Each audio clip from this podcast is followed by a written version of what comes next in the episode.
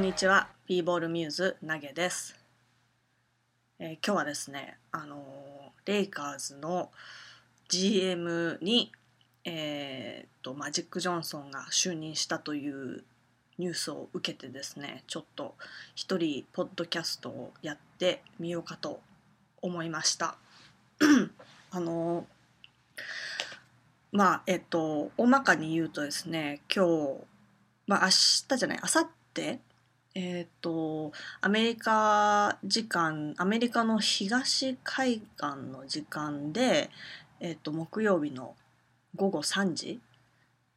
えーがデッドラインだと思うんですけどもあのトレードデッドラインだと思うんですけども、まあ、それに、えー合わせてというかあのまあ、先日オールスターが終わってすぐにあのデマーカス・カズンズがトレードになるっていうかなりビッグニュースがあったばっかだと思うんですけどもあの今日普通にあの朝ツイッターチェックしてあのトレードなんか早速起き起きてないかなみたいな感じであのチェックしてたんですけども、まあ、何もなくてあのまあどうなんだろう。今日は今日もそんなに噂ばっかであんまり大したこと起こらずにあのまあ木曜日ギリギリでこうバタバタトレードが動く感じなのかなと思ってあの思ってたらあのロサンゼルスで、えっと、午前中かな？に、えーまあ、会社着いてしばらくしてからですねあのレイカーズの、えっと、バスケットボールオペレーションの、えー担当っていうかトップだったジム・バスと GM のミッチ・カプチャックが、えー解雇されてマジック・ジョンソンが、えっと、バスケットボールオペレーションのプレジデントに就任したという、えー、文字法をですね、えー、ツイッターで見てですごい あの仰天したんですけどというのもあの何週間か前にマジックがマジック・ジョンソンがあのえっとレイカーズのアドバイザーまあ主になんだろうジーニーへのアドバイザーみたいな感じで就任してでっていうニュースがあったんですけどもなんだろうそれ以来あのいろんなこうマジック・ジョンソン自体がいろんなあのラジオとか番テレビ番組に出てちょっとこうあの、まあ、インタビューなんかを受けてその時にあの、まあ、自分がこういろいろ決定権を持ってやってきたみたいなことを言ってで後でちょっと撤回するみたいな展開があったんですけどまあでもそのマジックがアドバイザーについたっていう時点であのあこれはちょっとジムとミッチミッチ・カプチャックのえっ、とまあ地位というかポジションが危うくなったねっていうあの感じだったんですけども。でもまああのかそのジムとミッチのポジションがあのなんだろう。まあその2人が解雇され、まあ、いずれ解雇されるんだろうなみたいなことはもうあのそのマジックがアドバイザーになった時点で割とみんなこう感づいていたと思うんですけどもでもまあまだ、まあ、シーズンの途中だしそんなにあのまあ多分この夏かなみたいな感じで多分思ってた人が多いのかなと思うんですけどででもその中であのラモナ・シェルバーンという ESPN の記者で、まあ、LA に住んでるんで割と、まあ、全全国をカバーしてるんですけどまあまあそれでもやっぱりあのレイカーズ事情には詳しい、えーラモーナがですねあのいや夏よりも早めに動くと思うっていうふうに言っててだからそうなのかなと思ってたんですけどまさかトレードデッドラインのあのトレード起きないかなってこうツイッターチェックしてたらそのニュースが飛び込んでくるとは 思ってなかったのであのまあびっくりしたっていうのはありますね。私のあの 最初のリアクションとしては、えー、びっくりしたんですけどまあでもなんだろうそのあのその最初のその動きがあった時はあのまあリアクションとしては他のえっとレイカーズ関係のブログとかえっとまあ現地のあの人何かフォローしてたり するんですけど、まあ、彼ら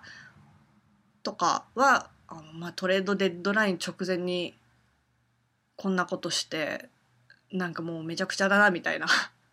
あのリアクションも少なからずあったと思うんですけども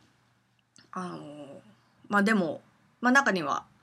まあ、長引かせるよりも、まあ、みんな、まあ、みんな分かってたことだしっていうかあの、まあ、みんな気づいてたうすうすあの感づいていたことなのであの伸ばし伸ばしにするよりもここでスパッとあの解雇するっていうのがまあ良かったんじゃないかっていうあの意見もあってでまあ特に多分そのまあいろいろそのタイミングの理由とかあったと思うんですけど、まあ、一説によればその、えっと、トレードデッドラインあの前だったからこそそのトレードデッドラインでなんか変な動きをされたらもうそれこそあの困るからその前にちょっとあの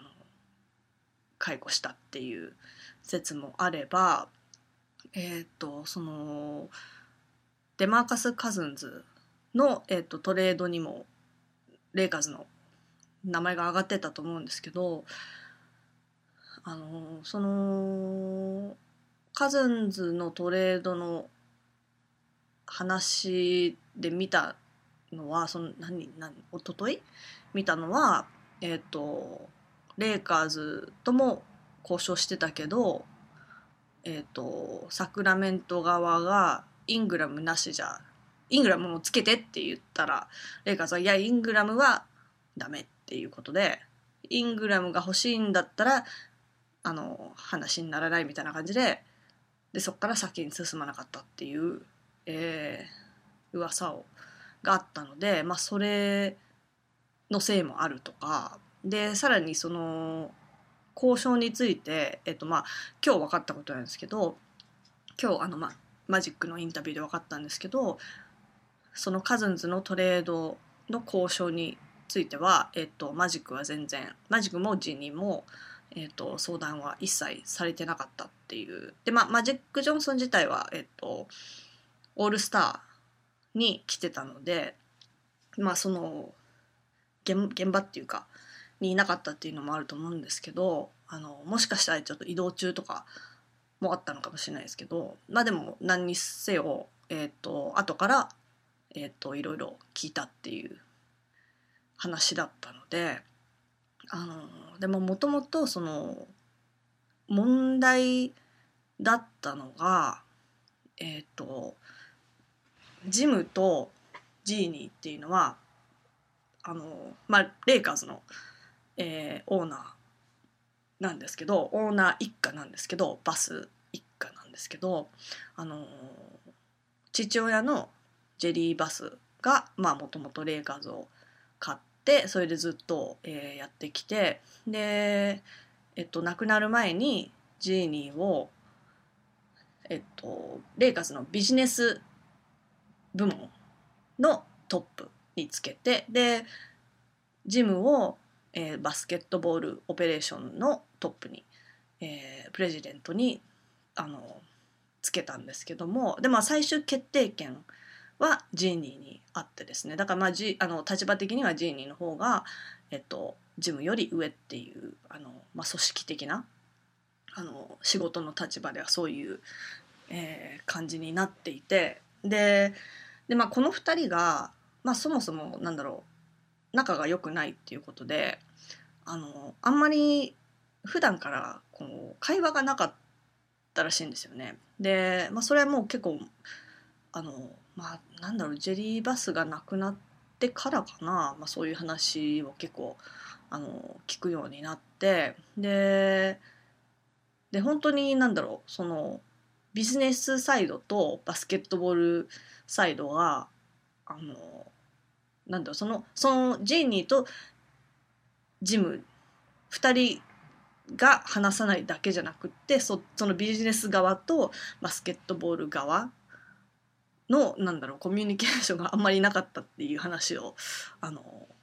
よく聞いていたのででまあもちろんミッチはそっちのバスケットボール側なのであのまああのもともとはジムがプレジデントになる前からジェリー・ウエストにえっ、ー、と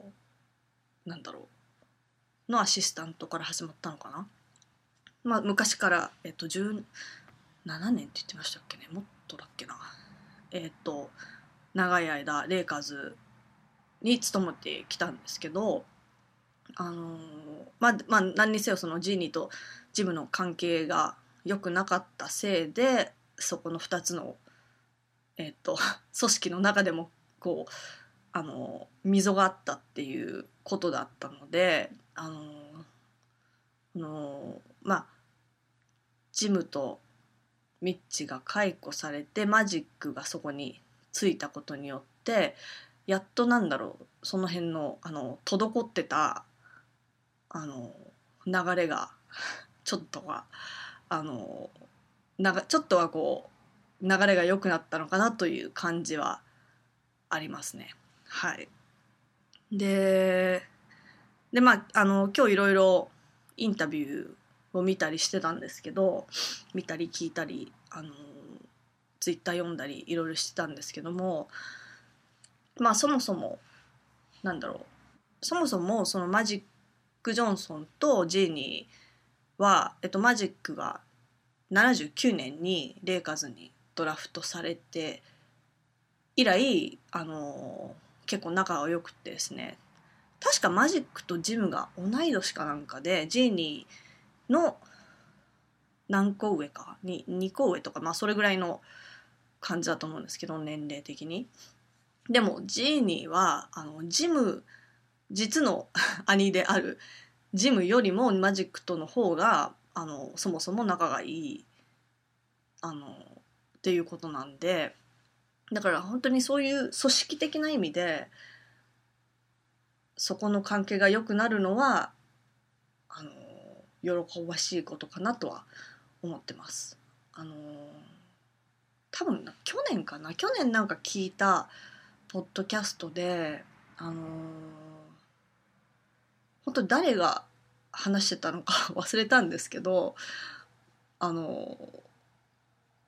まあレイカーズのあの問題は結構その結局はそのジムジムとジーニーのあの関係に何だろう行き着くから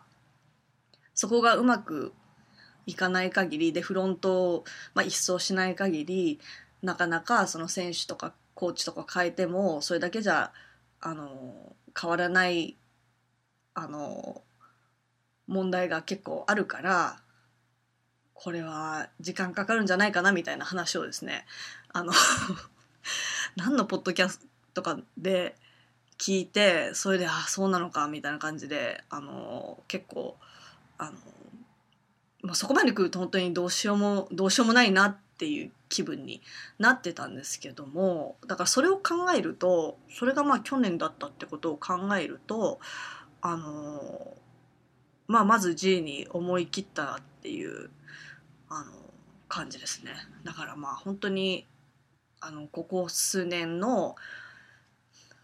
えー、まあここ何年か最低勝率勝数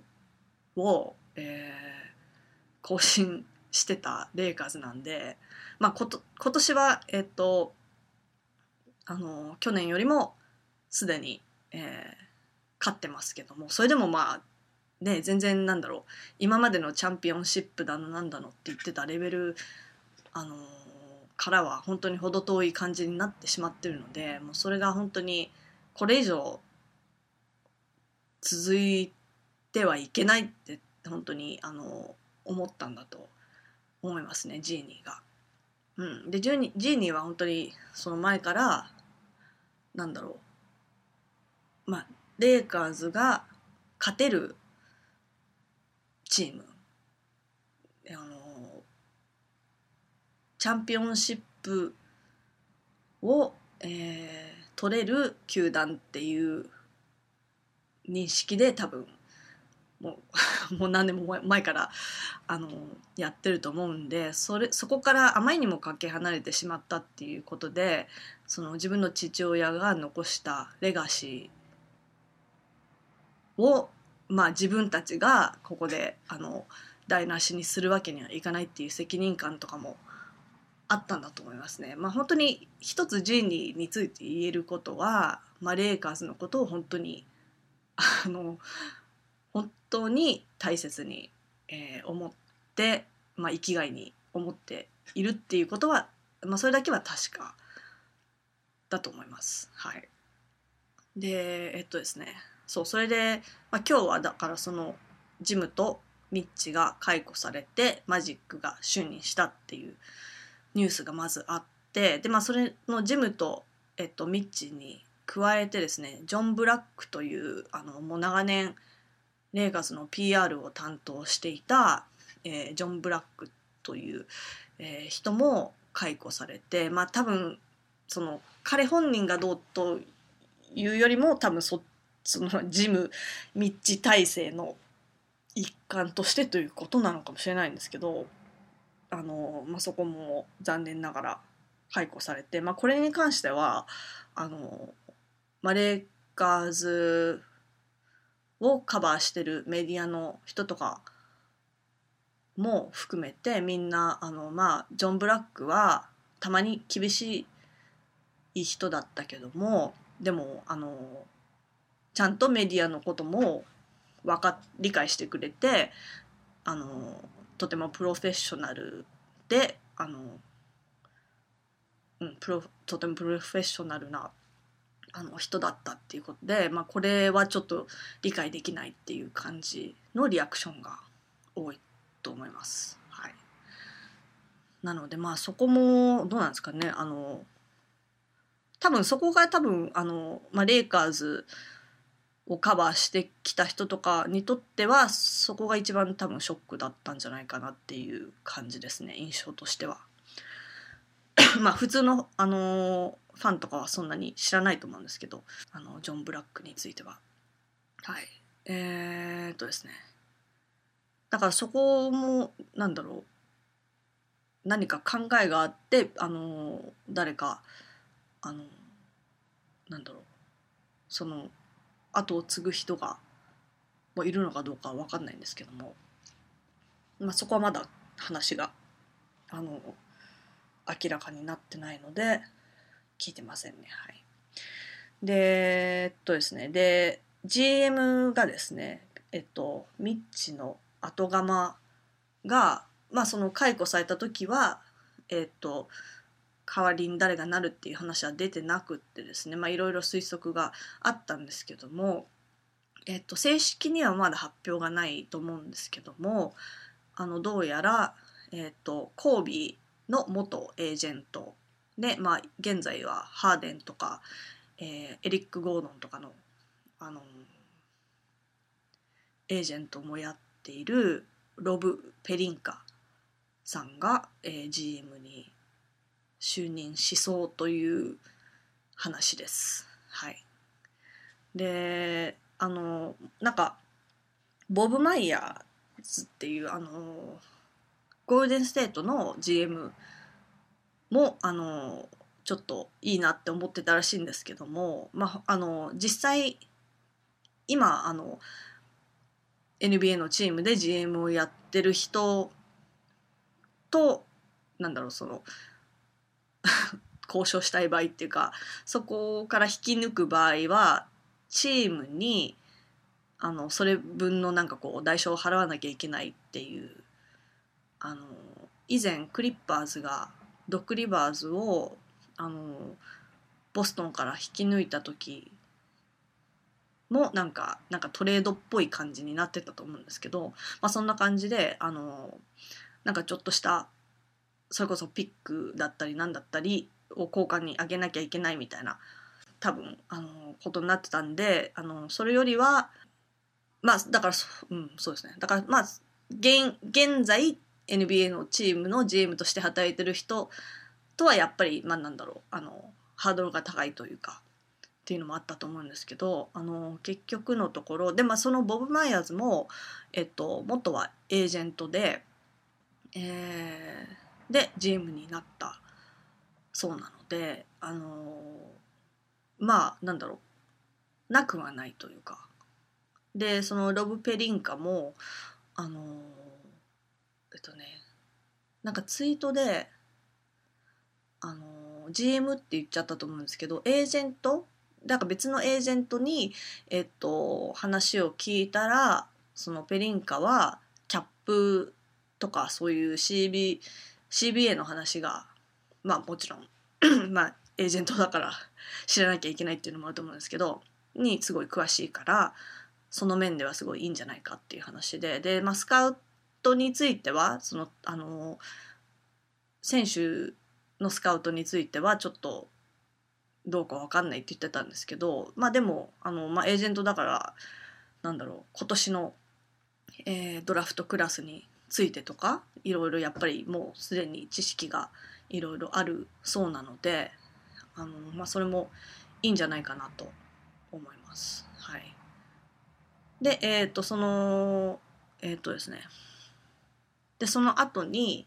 えっ、ー、とルー・ウィリアムスがヒューストンにトレードになりましたね。これは、えっ、ー、と、今日の、まあ、現地時間で言うと、夕方？だったと思うんですけど、えっ、と、まあ、ルーはトレードされるんじゃないかっていうのはずっと言われてて、というのもまあ、その、今年、すごく調子がよくってトレードバリューがまあ上がってたっていうのもが大きいんですけど、えー、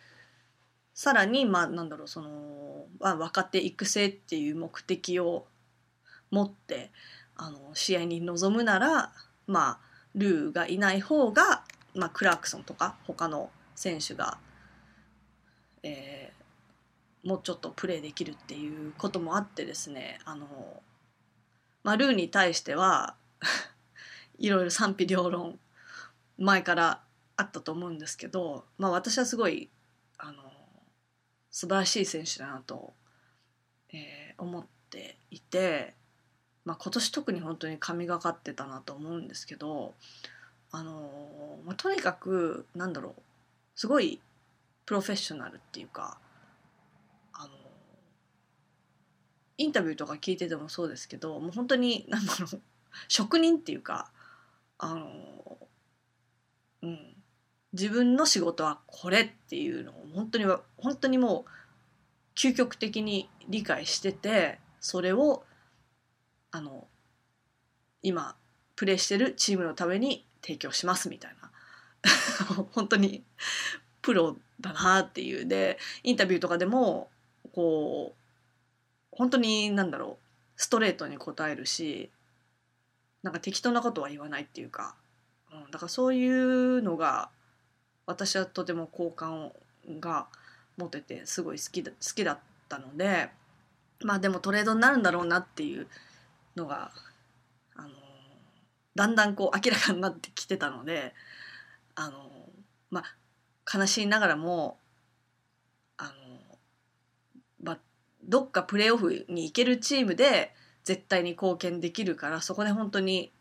あのありがたがられてほしいなって 思ってたんですけども、えー、まあでもあのヒューストンにヒストンにトレードってなってでそのそれ聞く前はもう本当にいろんな、まあ、ワシントンっていうのは言われててとかユタとか本当に56チームぐらい結構ルーを狙ってるみたいな、えーと、報道が報道っていうか噂があったんですけどもそれでロケッツって聞いた時にそのあの決定する前にねそのあの候補として上がってるチームで、まあ、ロケッツもいてみたいな話を聞いた時に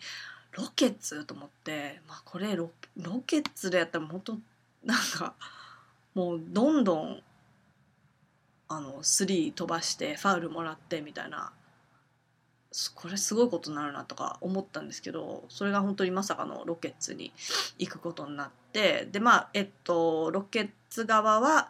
えー、っとコリー・ブリュワーと、えー、1巡目、まあ、今年の1巡目ということで。であのまあ今年のドラフトは結構深い深くていいドラフトだっていうふうに言われているのであの、まあ、割とこう今年のドラフトの指名権はあの、まあ、割と結構みんな欲しいやつだと思うんですけどもあのー、そのルーがトレードされる前も1巡目、まあ、確実にその、えっと、1巡目はもらえるっていうのはもうなんかあのいろんなオファーからすでにもうそれが分かってたらしくってそのカズンズのトレードに関してもあのー、一巡もあの一巡もらうどっかからもらえるであろうルールーを出してどっかからもらえるであろう一巡目とえっ、ー、と誰と誰みたいな感じで交渉してたぐらいなんだそうです。うん、あのレレイカーズはねその例えばなんだろうクラークソンとランドルと、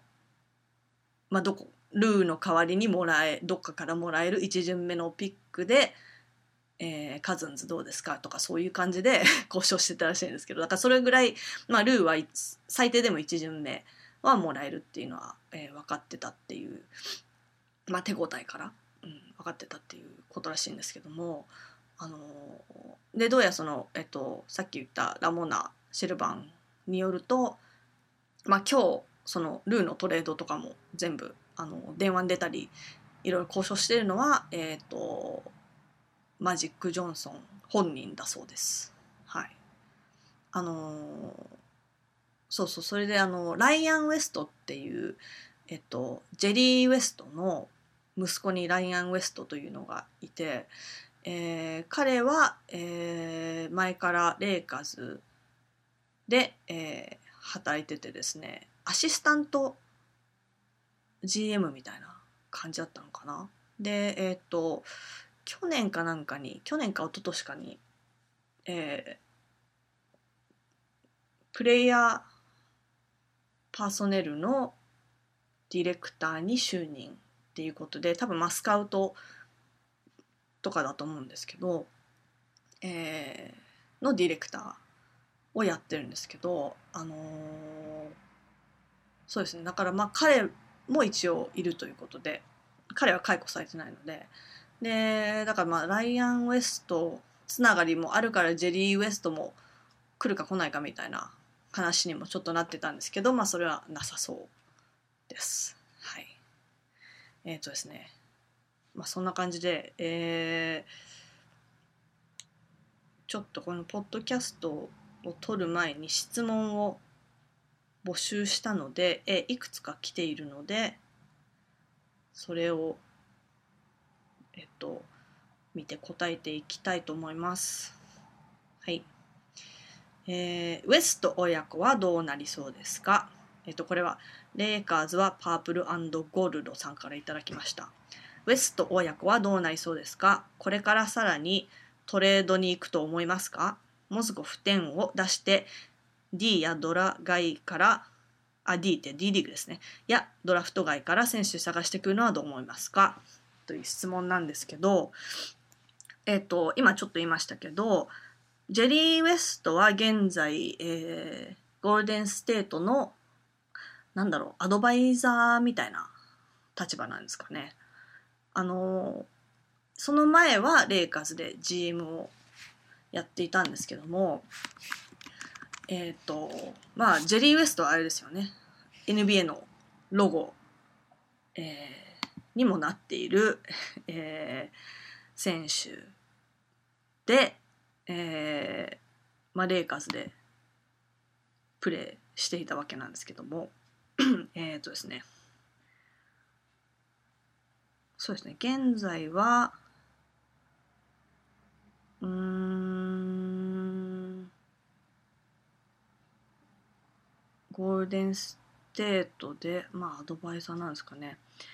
でまあレイカーズを去ってえっとその後ゴールデンステートに行ったわけなんですけどあ違いますねなんかえっとレイカーズの後にグリズリーズにちょっといたみたいですね。そうですね。で、まあ、えっ、ー、と、一回引退して、で、またゴールデンステートに、えー、エグゼキュティブとして、あの、就任したっていうことなんですけど、えー、っと、何したっけ？あ、で、だから、なんだろう、その、マジックがアドバイザーになってからあジェリー・ウエストも呼んでどうにかそのジェリー・ウエストも絡めてでまあ息子のライアンもいるしみたいな感じであの戻ってあのジェリー・ウエスト戻ってくるかみたいな話になってたんですけどもあの、まあ、それはなさそうという話が、えー、今日、えーまあ、レポーター ケビン・ディングかななんかああったのでまあそれはないと思います。まあでもライアン・ウエストは引き続き、えー、レイカーズで働いているので、あのー、まあなんだろう多分もうちょっと役割が増えたりするんですかね。えーまあ、GM にはそのロブ・ペリンカがなりそうなのでライアン・ウエストが GM にってことは今のところはないと思いますけども、まあ、引き続きあのなんだろう、まあ、今度はそのマジックのマジックとおそらくロブ・ペリンカのもとで、えー、やっていくんじゃないかなと思います。はい、でこここれからさらにトレトレードに行くと思いますか？なんですけどどうなんですかね？だからそのえっとロロケッツからもらった1巡目がどうやらまあ20何番目ぐらいのピックになりそうらしいんですけどもあのだからもしかしたらそれをそのピックを、えー、使って別のトレードにつなげるという可能性はなきにしもあらずなんじゃないかなと思いますけどもあの今日えっとマジック・ジョンソンが言ってたのはえっと若手は、えっ、と、アンタッチャブルって言ってたので、あまあ、その、だからそのヤングコアっていうのが、まあ、誰から誰までかっていう のもあると思うんですけども、あの、そうですね。だからまあ若手が出されるってことはないと思いますね。うん、今のところ。で、まあ、他の、まあ、ラジオとかポッドキャストでも聞いたんですけど、あのわざわざ今そのトレードデッドラインギリギリで若手を出すみたいなことをする理由はあんまないっていうかあのまあ1年こう終わってちょっと落ち着いたで夏に、まあ、もしあの、まあ、考えるなら考えればいいけど今何かそこそこを動かすみたいなことはする必要もないしすることはないんじゃないかとは思います。で、えっ、ー、と、モズコフ伝を出して D リーグやドラフト外から選手を探してくるのはどう思いますかっていうことなんですけど、まあ、モズコフと伝を出すのがそもそも難しいんだと思います。あの、お金の問題で契約がすごい、あの、あの、高いので、そこを出すって言っても引き取ってくれるとこがいないと思います。よ よっぽどのことがないんだ。いやでもないないんじゃないですかね。それこそ本当に何だろう若手もつけてとかそういうことじゃないともらってくれるとこないんじゃないかなと思いますね。うん、トレードってまあ私もそんなになんだろうあの CBA とかそのキャップがどうとかあのお金関係のこととかあんまり詳しくないんですけどもあのトレードってそのなんだろう。あの能力で比べがちっていうかだと思うんですけどあのトレードが成立するかしないかってお金がまずあのあのなんだろう。同じぐらいの金銭的、えー、価値が交換されないとだから片方がすっごいあの高いお金払ってみたいなそういうなんだろう金銭的に？だと成立しないんだと思います。確か、うん、だからそのお金をマッチさせないといけないっていうのがあるのであのない。もうすぐオフト電話まああの、まあ、今年動くってことは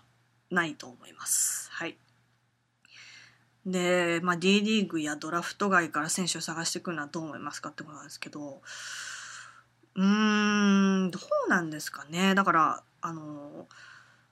目的が、まあ、今期の目的が何かにもよりますよね。そのえっ、と今日ラジオ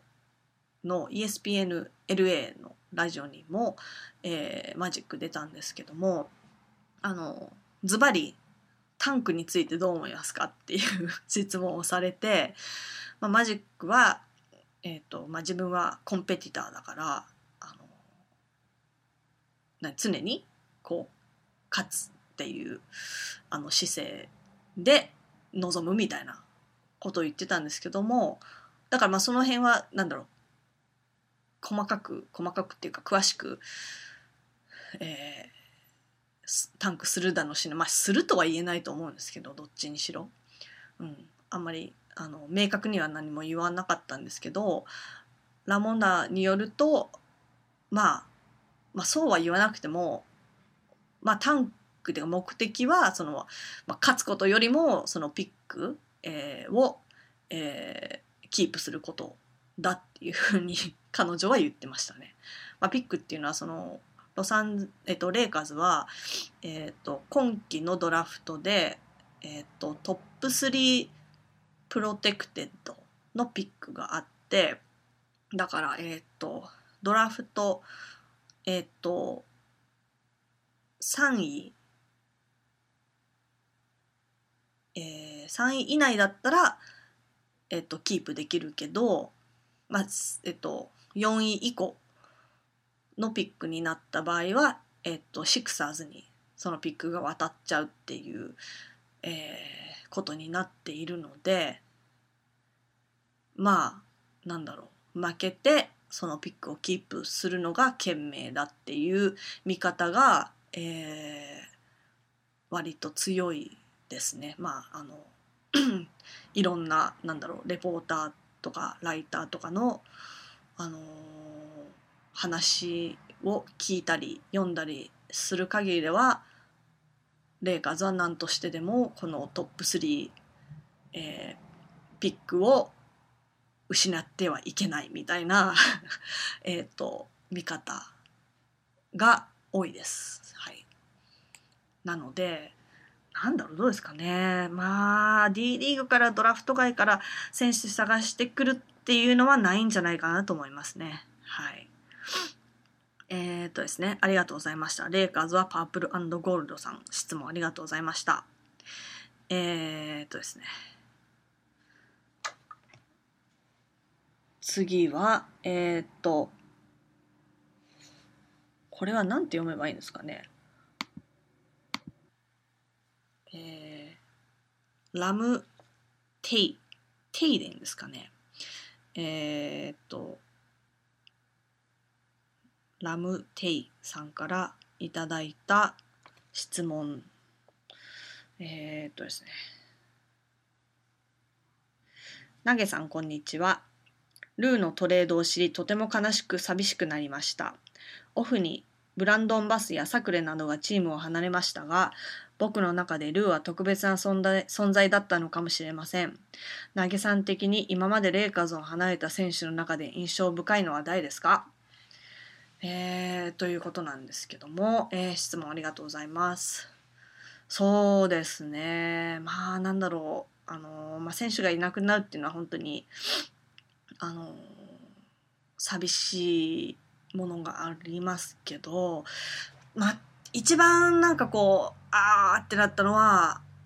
どうだろうパウかなうんパウ・ガソルが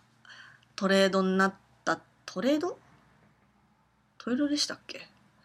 もうなんかその辺覚えてないんですけどあのーまあいなくなった時はトレードじゃないフリーエージェントかな？うん。まあどっちにしろああやっぱりなみたいな感じで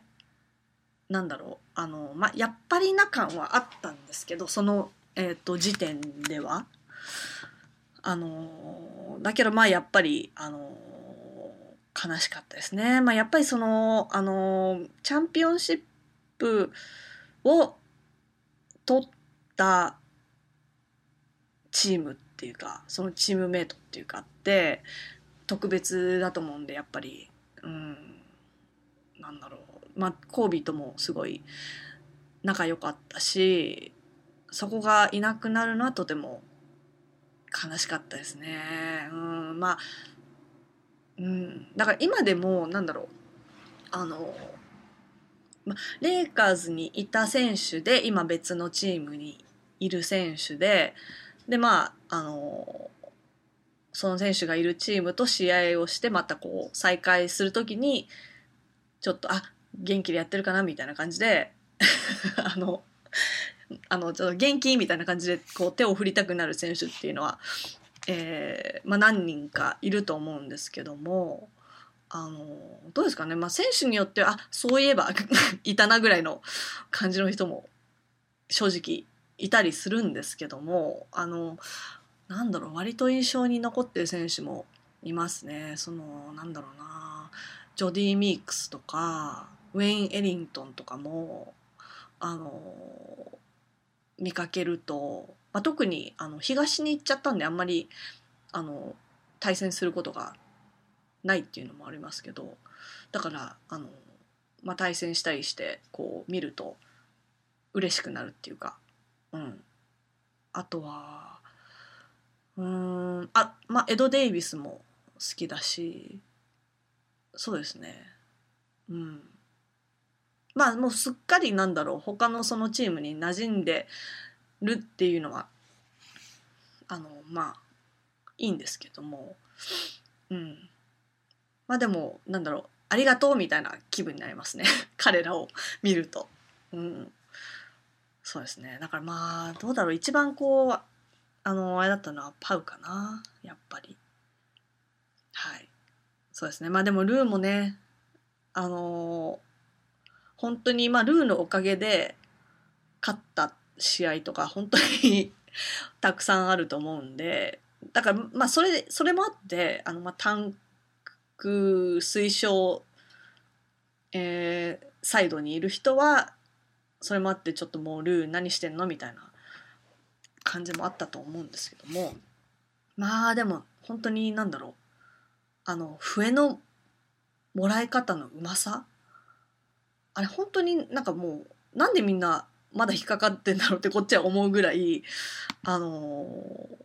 必ず絶対ピッてねなってるしなんかそのレフェリーもなんかルーだったら吹いちゃうみたいな思わず吹いちゃうみたいな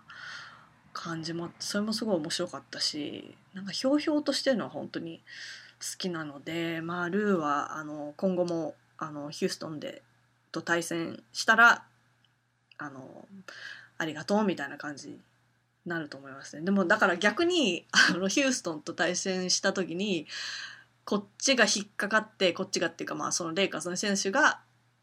あの思わずルーにファウルしちゃうみたいなことがあるんだろうなと思うとちょっと面白いですね。分かってるんだけど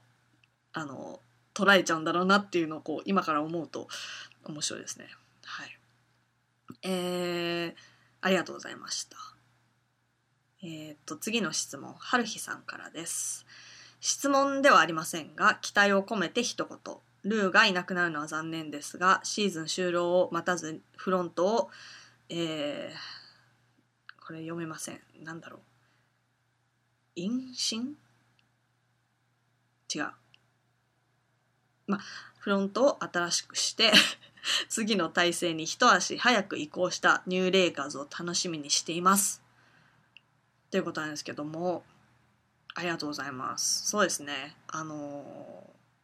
シーズン終了を待たずに、まあ、このタイミングで変えたっていうのは、あのなんだろう。早いのか遅いのかっていうのもありますよね。だからジーニーバス的には、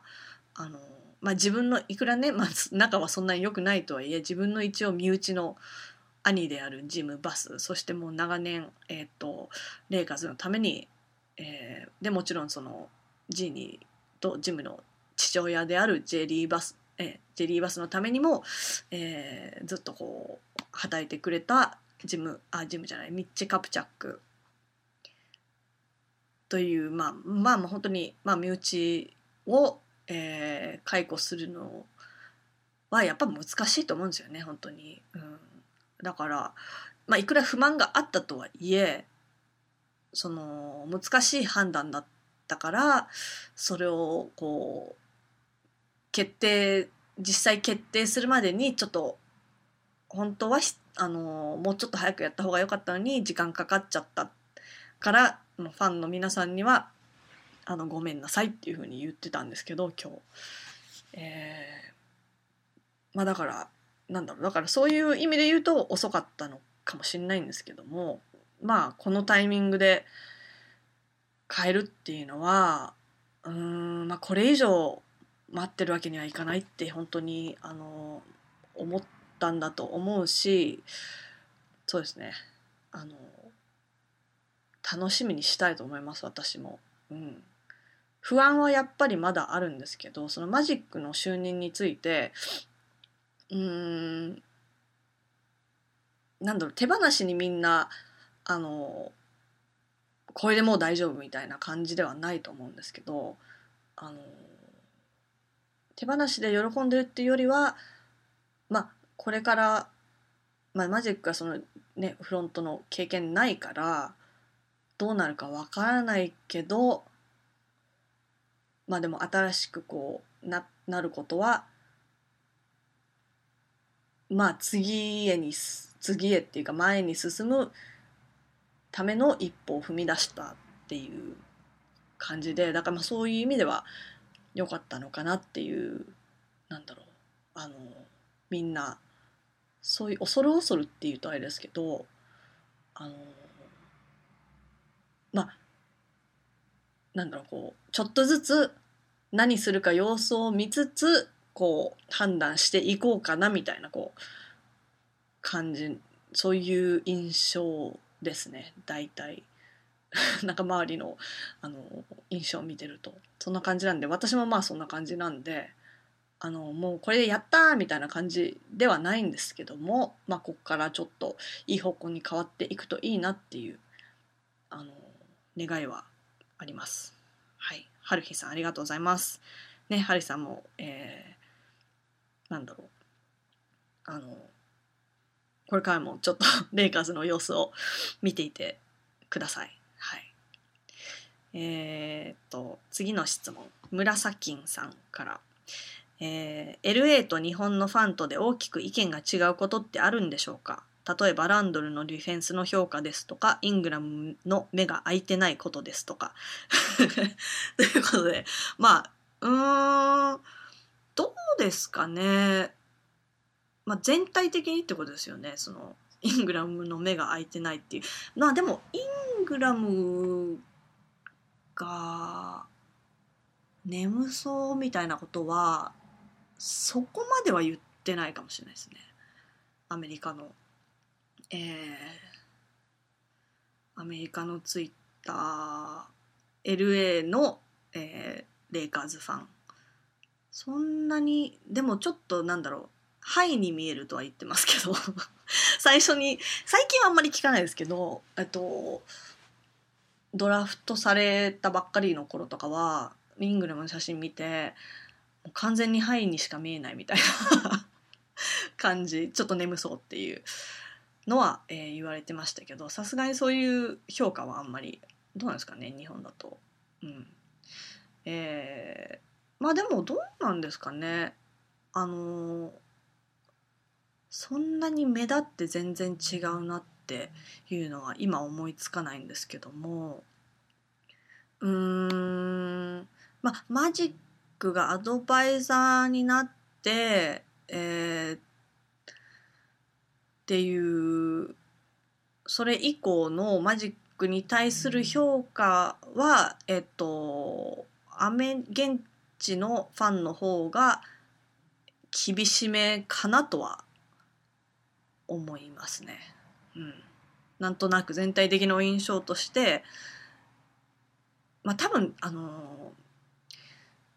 LA にいるとかアメリカにずっと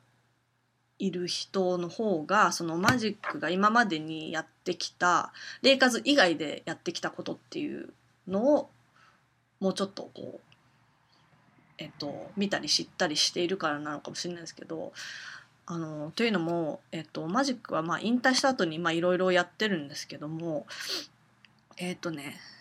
まあ、ちょっとだけ、えっと、コーチやってみたりとか、まあ、ダメだったんですけどであとトークショーみたいなのもうえっ、と2ヶ月ぐらい やったらしいんですけどいつあったのかな？マジマジックアワーっていう98年に、えー、マジックアワーっていう、えっ、とレイトナイトのトークショーを、えー、やったんですけどもの司会を務めたんですけども2ヶ月でキャンセル。っていう。だからあの、まあ、この今回のその、えっと、バスケットボールオペレーションのプレジデントっていうの就任した話、え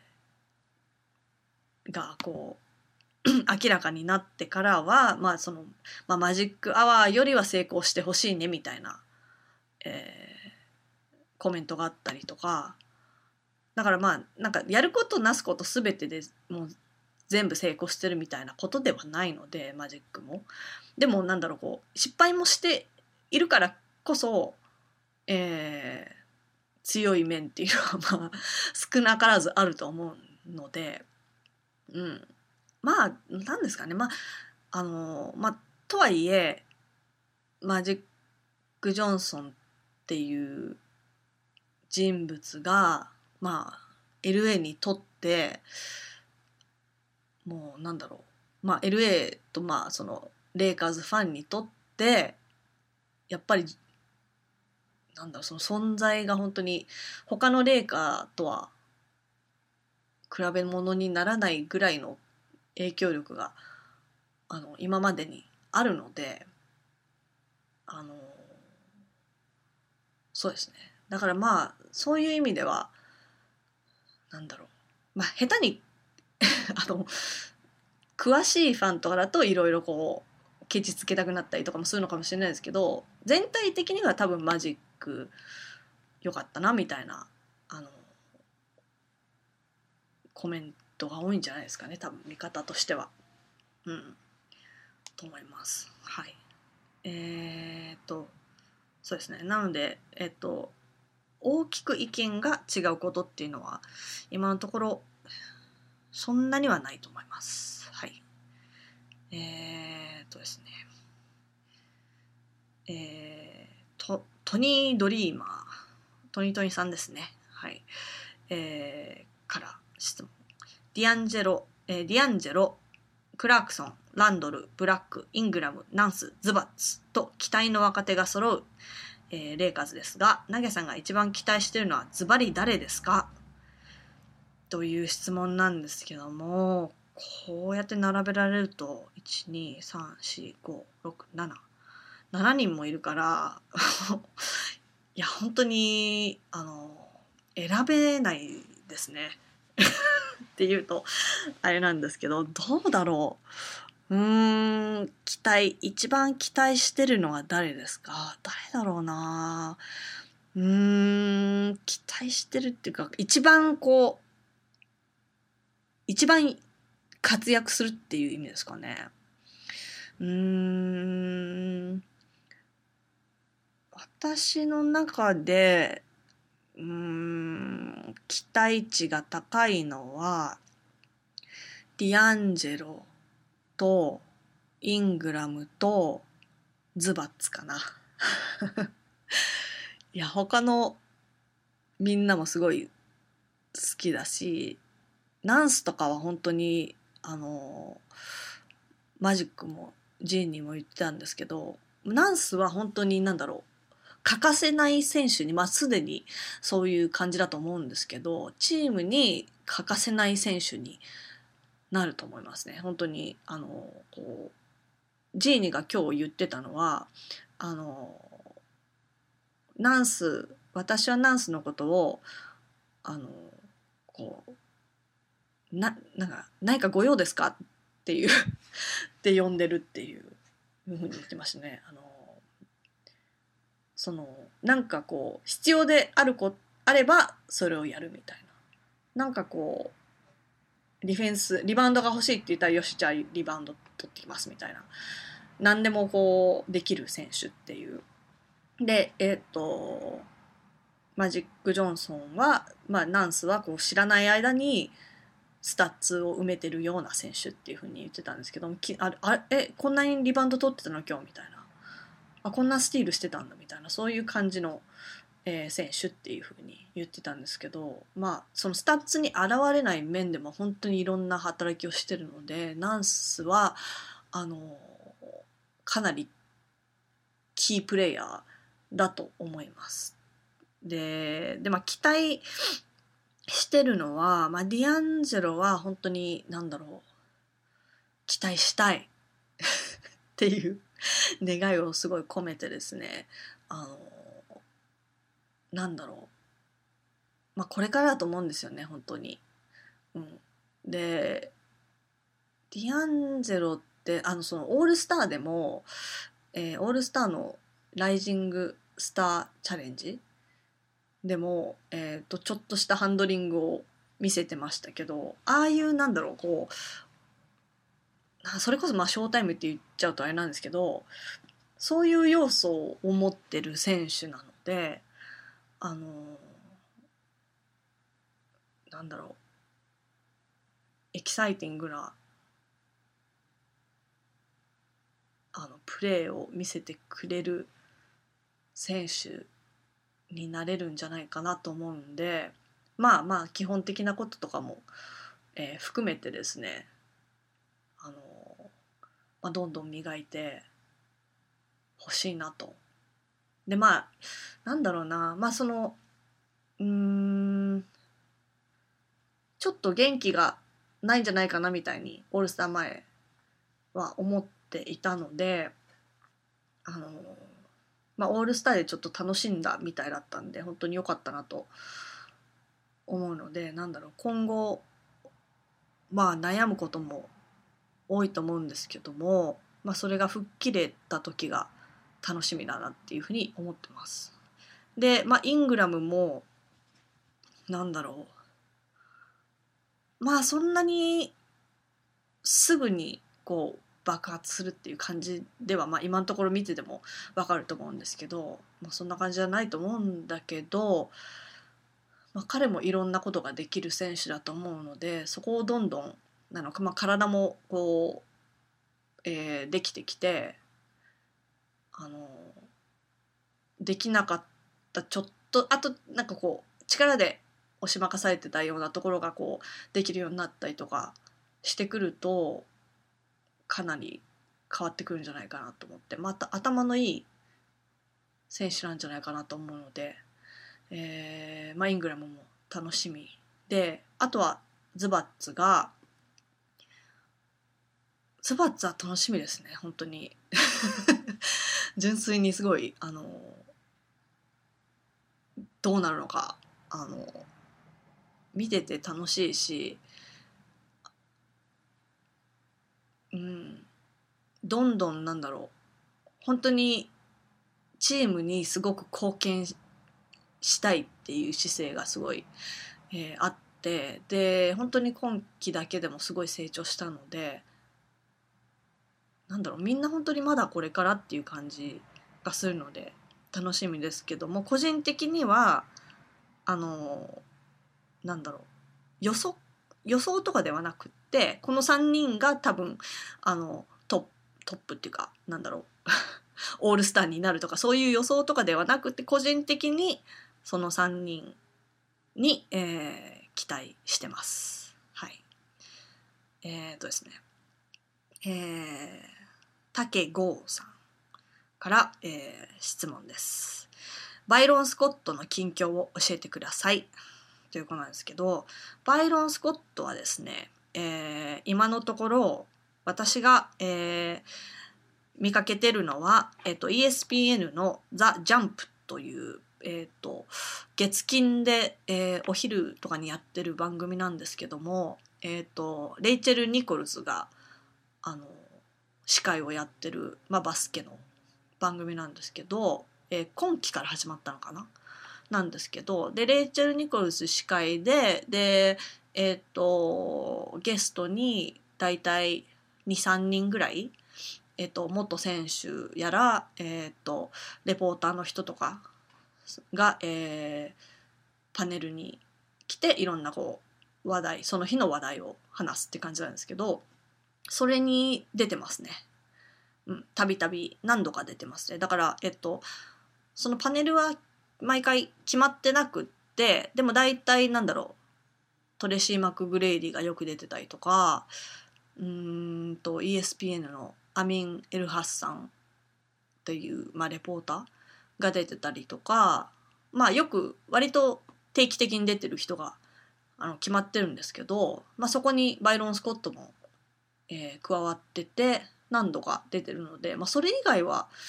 何やってるのか分からないですけどまあ別にでもそんなねあの毎日働かなくても多分全然大丈夫なんで、まあ、そんな感じじゃないですかね多分。うん。えー、です。ザ・ジャンプに出てます。はい。えー、っとえー、っとですね。あとはえー、っとですね。顔面フェイスさんから。これはコメントですけどコーヒーブリュワーっていう商品が Amazon にありました。って書いてあるんですけど、まあ、コーヒーブリューアーって普通にコーヒーを沸かす沸かすっていうか作る機械っていうことだと思うんですけどはい。そうですね。まあそういうなんだろう。コーヒー関連のジョークがこうあの言うようになるんですかね。レイカーズファンは。どうなんですかね。えー、っとですねまあブルブリュワーについては、えー、私は、まあ、まあ誰かは分かってますけどどういう選手かっていうのはあの分かんないので、まあ、これからちょっと見ていこうかなと思ってます。はい。えー、っとですね、アボッチさんから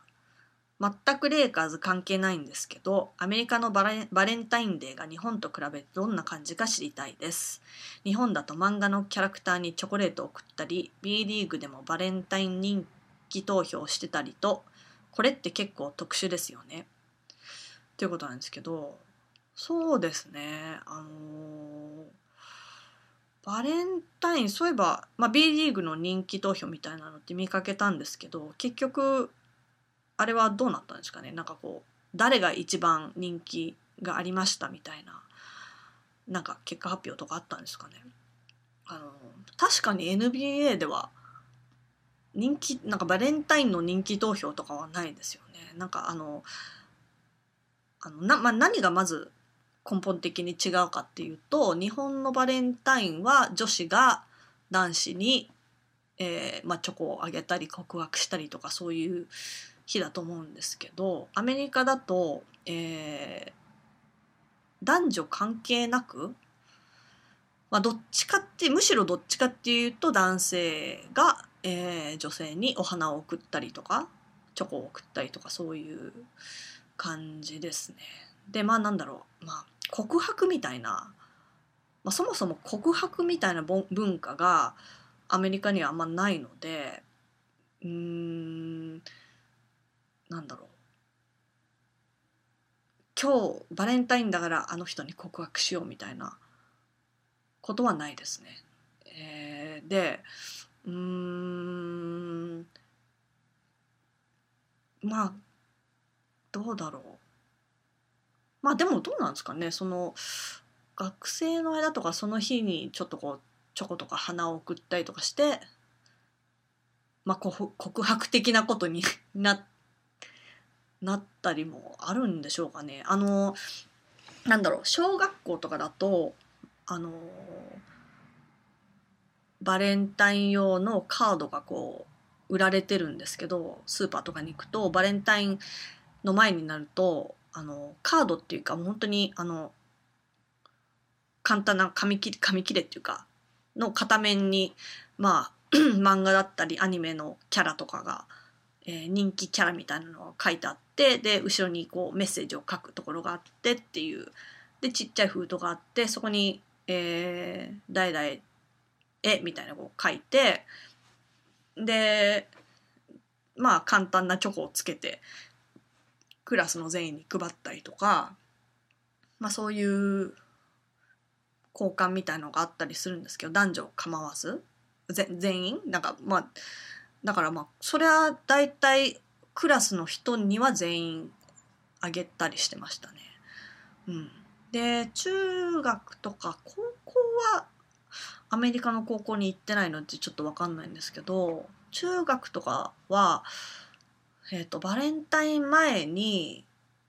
とかまあ当日とかにこうバラ？の一輪一輪のバラみたいなのをこうえっ、ー、と売っててでもしくは申し込んでそのあのどこどこ何年何組の誰々に送ってくださいみたいなあの やってだから授業中にこうそのキューピッドみたいな役の人が役っていうかまあ生徒なんですけどでそのバラを持って授業中にこう「失礼します」みたいな感じで入ってきてでこう配るみたいな。でそれが誰から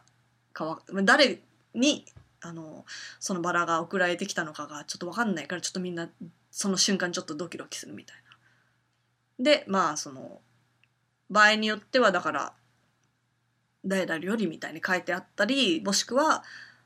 誰からかこう名前を伏せてたりとかもあると思うんですけどそういうのがあったりうん。でまあ大人になるとうん。まあなんだろう。まあカップルとかはまあ大体男性がえー、っと、まあ、女性に花を送ったりちょっとディナーちょっといいとこのディナー予約したりとか。で場合によってはその職場に花束を送るっていう。だから、えー、っと会社とかにいると、あのー、お花が届いてこれ大来さんにですみたいな。お花お花と,、えー、と風船で「ハッピーバレンタイン」みたいなこう書いてある風船とかが職場に届いてなんかいいわねみたいななんかそういう雰囲気になったりとか。っていうのはありますね。なのでどうなんですかね。だから男性的にはどっちの方があのいいんですかね。なんかあこう送られる方なのかこうなんだろう。あのひたすら受け身の、えーと日本のバレンタインがいいのかあの、まあ、どっちかっていうと男性の方からこう動まあ、カップルの場合特に。あの男性の方がこう何かをやらなきゃいけないっていう感じのプレッシャーがある方がいいのかどうなんですかねその辺はね。うん、でそのバレンタインのなんか話をツイッターでしてた時にあのそのチョコ送ったりとかっていうのは日本のお菓子会社が考えただけでアメリカでは全然そんなやってないかと思ったけどあのアメリカでもプレゼント送ったりしてるみたいでホッとしましたっていうあのツイートをいただいたんですけどそうですねアメリカも普通に全然あのラジオとか聞いててもバレンタイン前だとそのお花のえっ、ー、と配達サービスのえーと、CM がすごい入ったりとかしてでそのラジオを聴いてるとこの、えーと、割引コードこの何々って入れると何割引になります。絶対にあの忘れないでみたいな バレンタインデーを忘れてあの奥さんに送られないように今から予約しましょうみたいな、えー、のがあったりとかそのチョコチョコがついてるいちごのなんだろう箱詰めみたいなを送りましょうとかなんかいろいろありますねその辺は。うん、あとなんだろう下着送ったりとか ありますね。はい。ちなみに私は今年は何もなしでしたね。何もしなくて、なんか残り物とかを食べてましたね。一人で。一人でじゃないけど、いやでも残り物を食べてたのは私だけでしたね。はい。まあそんな感じだったんですけども、えー、まあどっかでディナーとか行っても、なんだろう、あの、レストランとかって結構そのバレンタインデーはあのセットメニューが決まってたりとかなんかそういうちょっとなんか面倒くさいちょっといいレストランとかだとそんな感じになってたりとかして、まあ、予約取るのも大変だったりとかするのであのそうですね、まあ、付き合いが長いカップルとかだともう別に良くない？そんなのっていう 感じにはなっているんじゃないかと思います。はい。えー、っとですね。そんな感じですかね。はい。そんな感じでした。というわけで、えー、っと、なんかちょっと、あの、聞きにくかったかもしれないですけども、あんまりまとめのつもりであんまりまとまってなかったかもしれないんですけども、えーまあ、今日レイカーズ的にはあのかなり大きな動きがあったということで、えー、思わずポッドキャストを、えー、してみました、えー、お付き合いいただいてありがとうございました、えそうですね。それはまたまた、えポッドキャストおよびツイッターの方よろしくお願いします。ツイッターは、ッと b ボールミューズ BBALLMUSE です。はい。で、えっ、と、サイトは b ボールミューズ .com です。はい。最近全然、えー、あれですね、ブログとかを全然何も書いてないんですけども、なんか書こうかなと思って時間経つとなんかもう今更なみたいな感じになって そういうのが、えー、繰り返しでですねなかなか、えー、書くまでに至っておらずで多分その何かを書くのもあの日本語で長文を書くのがあのかなり機会が少なくなっているので、まあ、時間がかかるというのもあるのかもしれないんですけども、まあ、そんな感じです。はいあとですね、えっと、b ボールミューズ以外の、えっと、アカウントがですね、あの、まあ、レイカーズ関連はどっちかっていうと、えっと、こっちの方でつぶやいていることが多いんですけど、えっと、アット、ナゲイン LA、NAGEINLA の方で、えーまあ、レイカーズの、まあ、も試合中とか特に そっちの方でツイートしてるので、まあ、うるさいとは思いますけども、まあえーと、よりレイカーズに興味がある方はそちらの方もぜひ、えー、覗いてみてください。あとはですね、えっ、ー、と、あの定期的に、えっ、ー、と、更新していますけども、えーと、マーク・トゥナイトのマークさんと一緒にやってる英語のポッドキャストがあって、まあ、それもバスケなんですけど、まあ、バスケえーと、たこのこの間政治の話ちょっとしたりとかしてましたけども、えーと、弁当ボックスアウト、えっ、ー、と、at BENTOBOXOUT 弁当ボックスアウトの方で、えっ、ー、と、ツイート。ツイートはそんなにしてないんですけどまあえっとそちらで、えー、ポッドキャストをたまにやってます。はい。そんな感じでですね、えー、たまには一人でポッドキャストも今後ちょいちょいやっていけたらなと思います、えー、聞いてくださった方ありがとうございます。